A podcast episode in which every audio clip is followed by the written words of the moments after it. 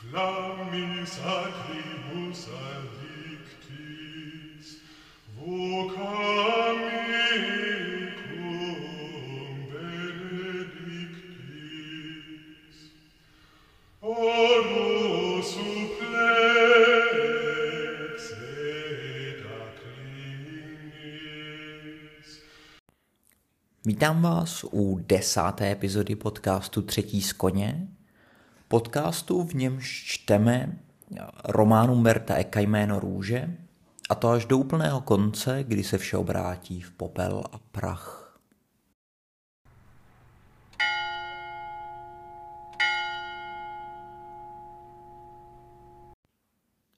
Druhý den, matutínum.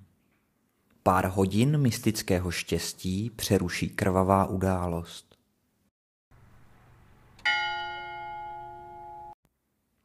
Ukrutně nám to uteklo a tak je mým potěšením vás přivítat už u desáté epizody tohohle pošetilého podcastu, který má si klade za ambici probrat eh, první román Umberta Eka jméno Růže skrz na skrz. Vítám vás u epizody, která pokud eh, jméno Růže čtete jako detektivku, což je možné, byť eh, se trochu obávám, že ve chvíli, kdy jméno Růže čtete jako detektivku, nejste úplně posluchačem tohohle podcastu, protože tady se té detektivní lince věnujeme spíš málo, protože pro nějaké pouštění se po těch vedlejších linkách je spíše méně nosná na rozdíl od všech těch linek eh, filozofických, teologických, historických, benediktinologických a podobně. Každopádně pokud, pokud čtete jméno Růže jako detektivku nebo vás ta detektivní linka baví, což asi každého baví, jinak by tu knihu úplně nedávalo dobrý smysl číst, tak tahle kapitola by měla uspokojit vaše, vaší touhu po krvi. Byť tedy se staneme svědky zločinu a budeme se zabývat zločinem, doufám, že to nebudeme dělat na tak nízké úrovni, jako například opravdové zločiny, čímž se ovšem připravíme o možnost stát se podcastem roku, nicméně si myslím, že to za to stojí. Věřím, že se osvědčila ta metoda z minula, že technická nebo provozní hlášení si odbydeme na začátku, aby ti, kteří u podcastu usínají, a čehož si vážím a což mě těší, tato slyšeli a nemohli se vymlouvat na to, že už se oddávali sladkému spánku. Tedy sledujte podcast, respektive sledujte, pod, sledujte Instagramový účet podcastu na instagram.com zavináč, ne, lomítko třetí z koně a, a podpořte vznik podcastu na Buy Me a Coffee tím, že přispějete na kávu, která padá za oběť tvorbě tohoto podcastu, což můžete učinit na odkaze, který, který je jak na tom Instagramovém účtu třetí z koně, tak ve vaší podcastové aplikaci v profilu tohohle podcastového pořadu. Každému, kdo se tak rozhodne učinit, srdečně děkuji. Asi jenom jedna, jedna věc je horší než vražda a to je budíček a právě budíčkem začíná tato kapitola, ta, ta, protože pochopitelně budíčkem začíná i druhý den pobytu Viléma z Baskervillu společně s Otsonem z Melku v našem neznámém severoitalském opatství, kde se odehrávají pozoruhodné události a ještě pozoruhodnější události se zde odehrají na následujících zhruba 420 stranách, které ještě máme před sebou. Budíček nicméně není nějaký jen tak ledajaký budíček. Budíček je pochopitelně zbožný, tedy mnich, který celou noc bděl a pomocí žalmů si, po, pomocí odříkávání žalmů si od, odměřoval čas aby věděl, že už se přiblížila půl třetí a že je čas na vstávačku a obchází celý křiče Benedicamus Domino a každý mních mu zevnitř ze své cely nešťastně odpovídá Deo Gratias. Vstává i Willem z Baskervillu, což je pochopitelné, protože už je to stařec a jistě trpí nespavostí. Vstává i Atco ze svého výklenku, eh, což je podle mě jedna z nejobdivuhodnějších věcí, jimiž jsme, jich jsme v téhle knize svědky, protože vstává v, teda v tu půl třetí a dělá to v 19 a minimálně podle toho, jak to popisuje ve svém rukopisu, to dělá bez nějakých zbytečných řečí. Willem s Adsonem se během půl hodinky připraví, připraví se čelit novému dni. A tady bych se rád zastavil u slova čelit, protože mi přijde vlastně skvělé. A, a myslím, že jsem to doteď nedělal a přitom bych to v rámci tohoto podcastu dělat měl a chtěl bych chválit překlad Zdeňka Freeborda. A chtěl bych ho chválit, protože se mi zdá, že je vlastně výborný a připisuji to, respektive jako hypotézu nebo možné vysvětlení mohu nabídnout uh, dvě domněnky. Buď je to proto, že ten překlad skutečně skvělý je, nebo to je proto, že moje italština je tak mizerná, že by mi přišel skvělý jakýkoliv překlad. Nicméně mám pocit, že tedy po tom, co jsem ve svém životě přečetl, zhruba podobné množství knih, jaké se nachází v knihovně tohoto opatství, dokážu poznat dobrý překlad i u jazyků, kterými vládnu ještě méně než italštinou. Takže uh, smekám mnížskou kutnu Zdeňku Freeborte, respektive v tomto případě spíš dědíci, kteří vykonávají autorská práva k tomu překladu. Čím jsem zase úplně odbočil to, co jsem původně chtěl říct, ale na to už jste si asi zvykli. Slovo affrontare je tedy přeloženo jako čeli, čelení, a, což mi přijde jako překlad nesmírně výstižný. Fronto, front je něco vepředu a frontare je tedy se postavit něčemu dopředu. Čelo je prostě to, co je vepředu. Čelení je stavění se dopředu před něco co ale není jednoduché. To se mi právě na tom, na tom konkrétním slově čelení líbí. Nečelí se tomu, že si jdete dát sprchu a čelí se něčemu, co je výzva. A jak se dozvíme už v téhleté kapitole, tedy velmi brzy, tak nový den v opatství je výzvou. Proto mi přijde použití slova čelit jako, jako výborné. Ale chtěl jsem se nad tím trochu zastavit, byť jsem se nad tím zastavil trochu déle, než jsem měl původně v plánu. Ahoj, tady Vojtěch z budoucnosti. Po vydání téhleté epizody mě jedna z vás posluchaček uh, upozornila na to, že jsem přehlédl naprosto očividnou věc ve svém lingvistickém okénku, a to totiž, že la fronta italsky je čelo, a tedy, že affrontare se má la fronta, jako čelení k čelu. Je to no, prostě očividný překlad a já se za tohleto své pochybení omlouvám.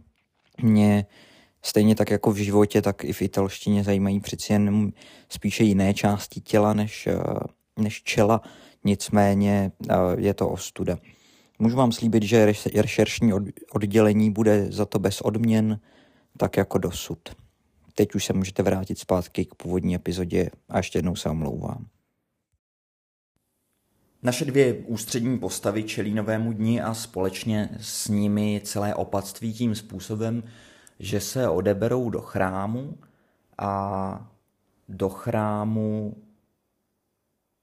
a v, ch- v tom chrámu uh, se věnují modlitbě. Věnují se jí extenzivně dlouho, odříkávají celou řadu žalmů, zpívají, uh, zpívají chorály a dělají přesně to, co by si jeden představoval, že budou mníši ve tři hodiny ráno v opatství dělat.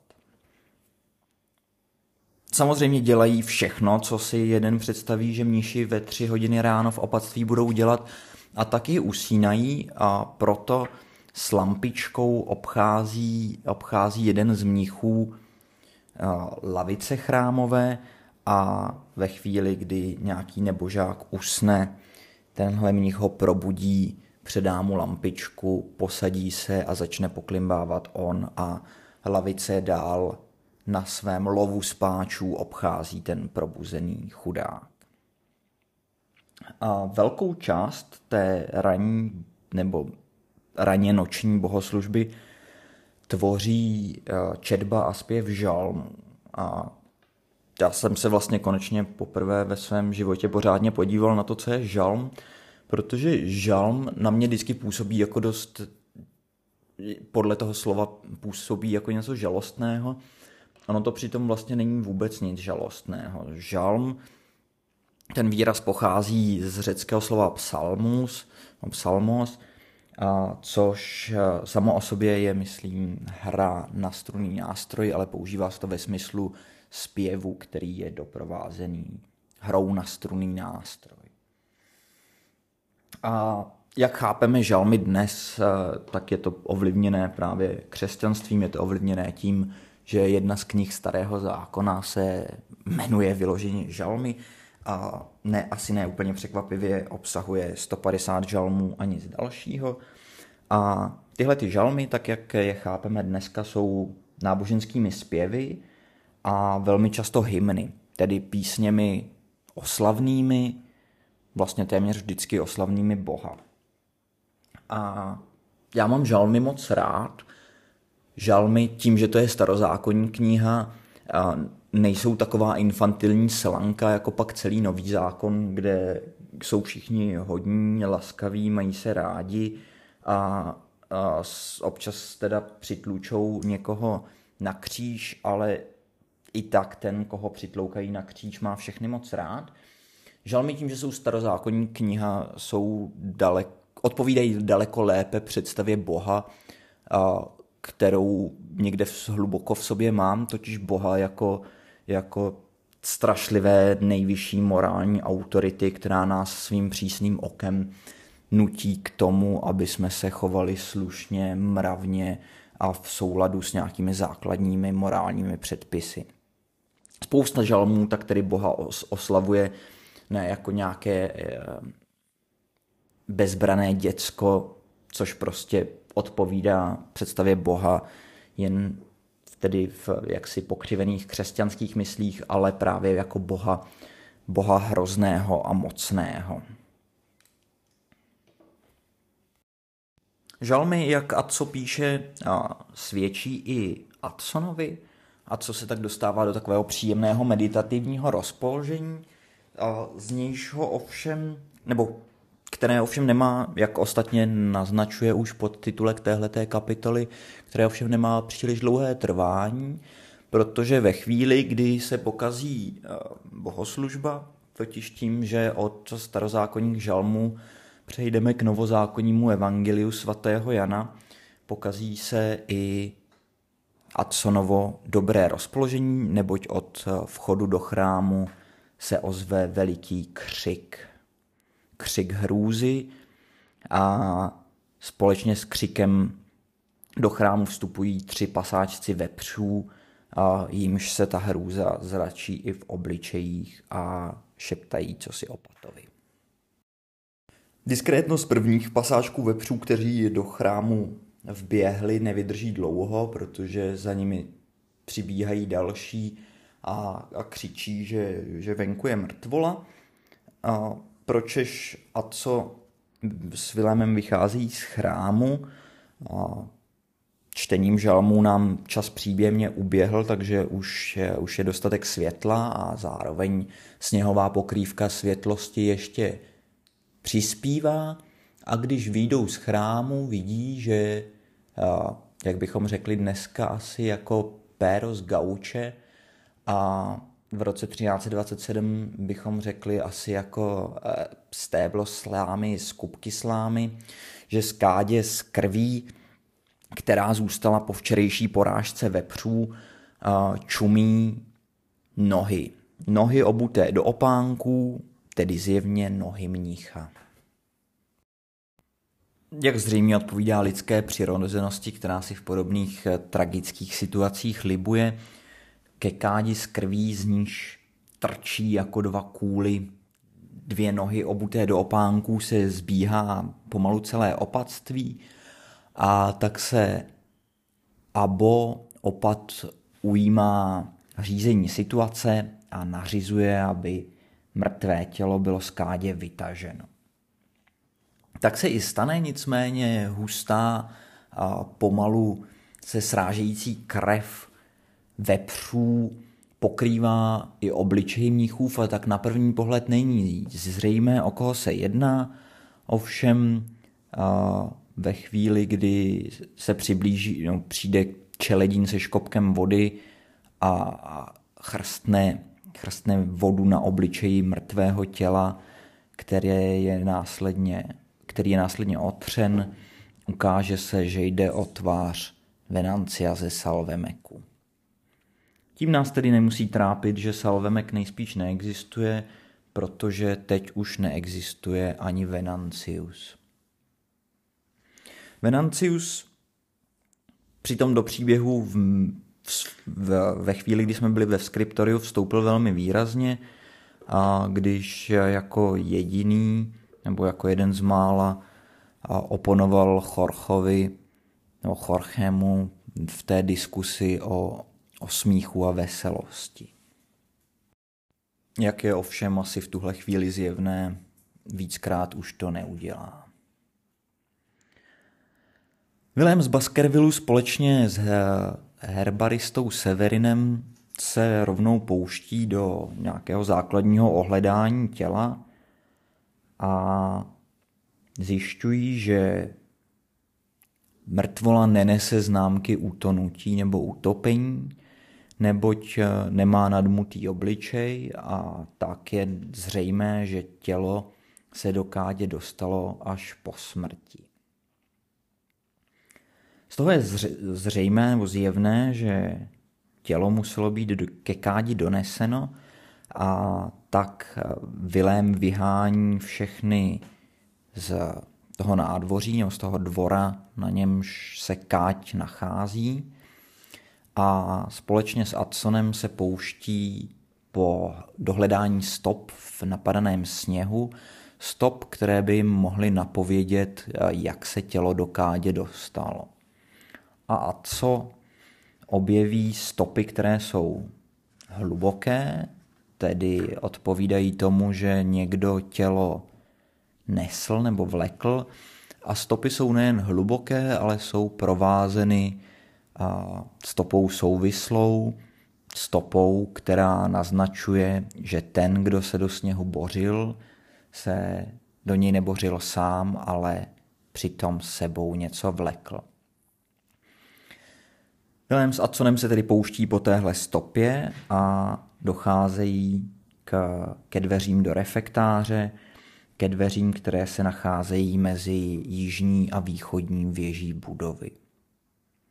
Je tedy asi zřejmé, že tělo, že smrt nastala v budově a tělo bylo následně odvlečeno na nádvoří nebo na dvorek, kde bylo zapíchnuto, no, vhozeno, vstrčeno do kádě, do kádě. Zároveň tedy a pro nás posluchače kriminalistických podcastů a nad rámec knihy si tedy můžeme uvědomit, že tělo už muselo být poněkud stuhlé, protože pokud by, pokud by tělo bylo vloženo do kádě předtím, než nastává rigor mortis, posmrtná stuhlost, tak by jeho nohy netrčely do vzduchu, ale ohly se přes kraj kádě. Co se posmrtné stuhlosti týče, co se rigoru mortis týče, a jedná se o výsledek chemických změn, k nímž v těle dochází právě po smrti a Posmrtná stůlost se začíná objevovat zhruba dvě hodiny po úmrtí a postupuje směrem kraniokaudálním, tedy od hlavy dolů.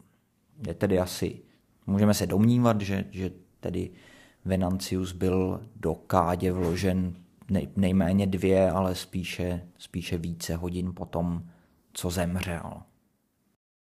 Vilém se nicméně až tak nezabývá fyziologickými projevy posmrtného stavu a ani tedy se nestrácí čas určováním času úmrtí a rovnou vyslovuje hypotézu, a hypotézu, že smrt Venanciova nastala v knihovně. A to proto, že kdyby Venancius zemřel v refektáři, ve skriptoriu nebo třeba v kuchyni, tak by ho tam vrah mohl nechat za předpokladu, že vrah chtěl, aby Venanciovo tělo bylo nalezeno a asi bylo nalezeno poměrně rychle, zatímco knihovna, vzhledem k tomu, jak omezený přístup do ní je, jak už jsme si řekli, a knihovna takovou možnost nenabízí. V knihovně by Venancia nikdo najít nemusel a za situace, že by vrahem byl knihovník, tak by Venanciovo tělo nemusel taky najít nikdy nikdo, dokud by knihovník nezemřel a ne, ne, ne, na jeho místo nenastoupil knihovník nový. A co se samozřejmě diví, proč by vrahovi mělo záležet na tom, aby mrtvé tělo bylo nalezeno, protože a co asi je zkušenější v, krimin, v kriminalistické oblasti, a tak je mu známo, že vrahové pravidla se snaží o opak, tedy o to, aby tělo nalezeno nebylo. A tady se nám zase projevuje to, že Umberto Eco je semiotikem, je někým, kdo se zabývá symboly a ústy Vilémovými tedy vyslovuje tu domněnku, že umístění Venanciova těla na veřejné místo, na místo, kde bude nalezen, bylo vedeno úmyslem, úmyslem, aby to mrtvé tělo bylo symbolem, aby bylo nalezeno a aby poukazovalo na něco s tím, že ale ještě v tuhle tu chvilku nevíme přesně co. Zároveň Willem z Baskervillu tady v tom rozhovoru s Adsonem ohledně domněnek o tom, kde a proč k Venanciově vraždě došlo, protože je prostě zjevné, že v tomhle případě se jedná o vraždu a o sebevraždě nelze ani uvažovat, vyslovuje myšlenku trochu kacířskou, myšlenku, která asi úplně nezapadá do myšlení křesťanského světa 14. století. Vilém totiž říká, nebo a co nejdřív říká, bylo by kruté zabít člověka, jen aby se řeklo bu, bu, bu bav, míně tím to, že by bylo kruté zabít člověka jen proto, abych eh, tím dal najevo nějaký znak, abych tím vyjádřil nějaký symbol. Na což mu Vilém odpovídá, bylo by kruté zabít člověka i proto, aby se řeklo credo in unum deum. Bylo by kruté zabít člověka proto, aby se řeklo věřím v jednoho boha, což v době, kdy se všelijak mydlí křesťanský svět se světem bezvěrců a právě proto, že ti druzí věří v něco jiného a v době, kdy probíhají různé křížové výpravy proti nevěřícím, a to tedy nejen nevěřícím nekřesťanům, ale i proti křesťanům, kteří se odchylují od učení katolické církve proti kacířům a při kterých takových taženích umírají stovky nebo tisíce lidí. Myslím si, že tahle, tahle Vilémova poznámka směřuje právě k tomu, že a kvůli symbolům se neza... Takhle, že podivovat se nad tím, že by někdo byl ochoten zabít jednoho člověka kvůli znaku, kvůli symbolu, kvůli a, něčemu nehmotnému, je vlastně trochu naivní, protože se kvůli a, symbolu, kvůli víře zabíjí v rozsahu mnohem větším, než je jeden jediný člověk. Venanciovo tělo je mezi tím přeneseno do špitálu, kde se Vilém pouští do dalšího podrobného proskoumání mrtvoly, a to opět společně s herbaristou Severinem, s tím, že se ukazuje, že na, na těle Venanciově nejsou žádná viditelná zranění, žádné zhmoždění na hlavě, že to působí, jako by Venancius zemřel zázrakem. Vilém oproti Adsonovi, respektive oproti Adsonově domněnce, že zem, ke smrti došlo zázrakem, se drží poněkud více při zemi a vyslovuje hypotézu, že příčinou smrti mohl být jed a ptá se Severina, jestli má v laboratoriu svém jedy. Na tomu Severin samozřejmě nemůže odpovědět nic jiného, než eh, to, že rozdíl mezi jedem a lékem je mnohdy jen v dávkování, jak my, kteří jsme se svojí první manželkou prožili studium farmacie, dobře víme, a tedy, že samozřejmě jedů ve svém laboratoriu má celou řadu. Ovšem, co se týče nějakých specifických jedů, nějakých zvláštních jedů, které zanechávají nějakou výraznou stopu na těle své oběti, a Severin žádnou takovou stopu, z níž by bylo patrné, nebo z níž by bylo možné dovodit, jakým jedem Venancius zemřel na jeho těle nenachází. V dalším rozhovoru Vilém se Severinem přicházejí k tomu, co vlastně Severin má všechno ve svém laboratoriu. A domnívám se, že se z Vilémovy strany jedná o trochu o úskok, kdy se snaží trochu Severina rozptýlit od, té, od toho neblahého vědomí, že ve špitále mu leží tělo, mrtvé tělo, tělo, které se stalo, tělo člověka, který se stal obětí vraždy. A Severin ukazuje Vilémovi všelijaké byliny, všelijaké léčivé rostliny a všelijaké jedy, jako třeba arsenik. A nakonec Vilém objeví kámen, zajímavý kámen, lapis hematitis nebo lopris amatiti. A Severin mu přiznává, že vlastně neví, o co jde, že ho se zkoušel, pokoušel zkoumat, ale ještě nepřišel na to, co ten kámen umí a Vilem mu ukazuje, že kámen se pohne ve chvíli, kdy k němu přiblíží svůj železný nožík. My, kteří máme o těch 700 let vědeckého poznání ze školních lavic zprostředkovaných více, si snadno domyslíme, že se jedná o magnetismus, Severin si nedomyslí, že se jedná o magnetismus a je tím velmi zaujat. A já jsem vám chtěl říct něco víc o magnetismu, nicméně když jsem si přečetl wikipedický článek o magnetismu, začal jsem pochybovat o, o tom, co jsem dosud věděl a vlastně jsem vůbec neporozuměl tomu, kde se magnetismus bere, jak se to stane, že je nějaká látka magnetická a tak asi zůstanu na mentální úrovni Severinově a budu prostě považovat eh, magnetismus za zázrak a boží úradek. A nebudu usilovat o to ho pochopit, protože slova jako ampérový silový zákon nebo magnetické momentum, případně domény, v nich jsou magnetické dipoly schodně orientovány, asi nemusí mít v mém mozku místo, protože i kdyby tam to místo měli, pravděpodobně by to nevedlo vůbec k ničemu.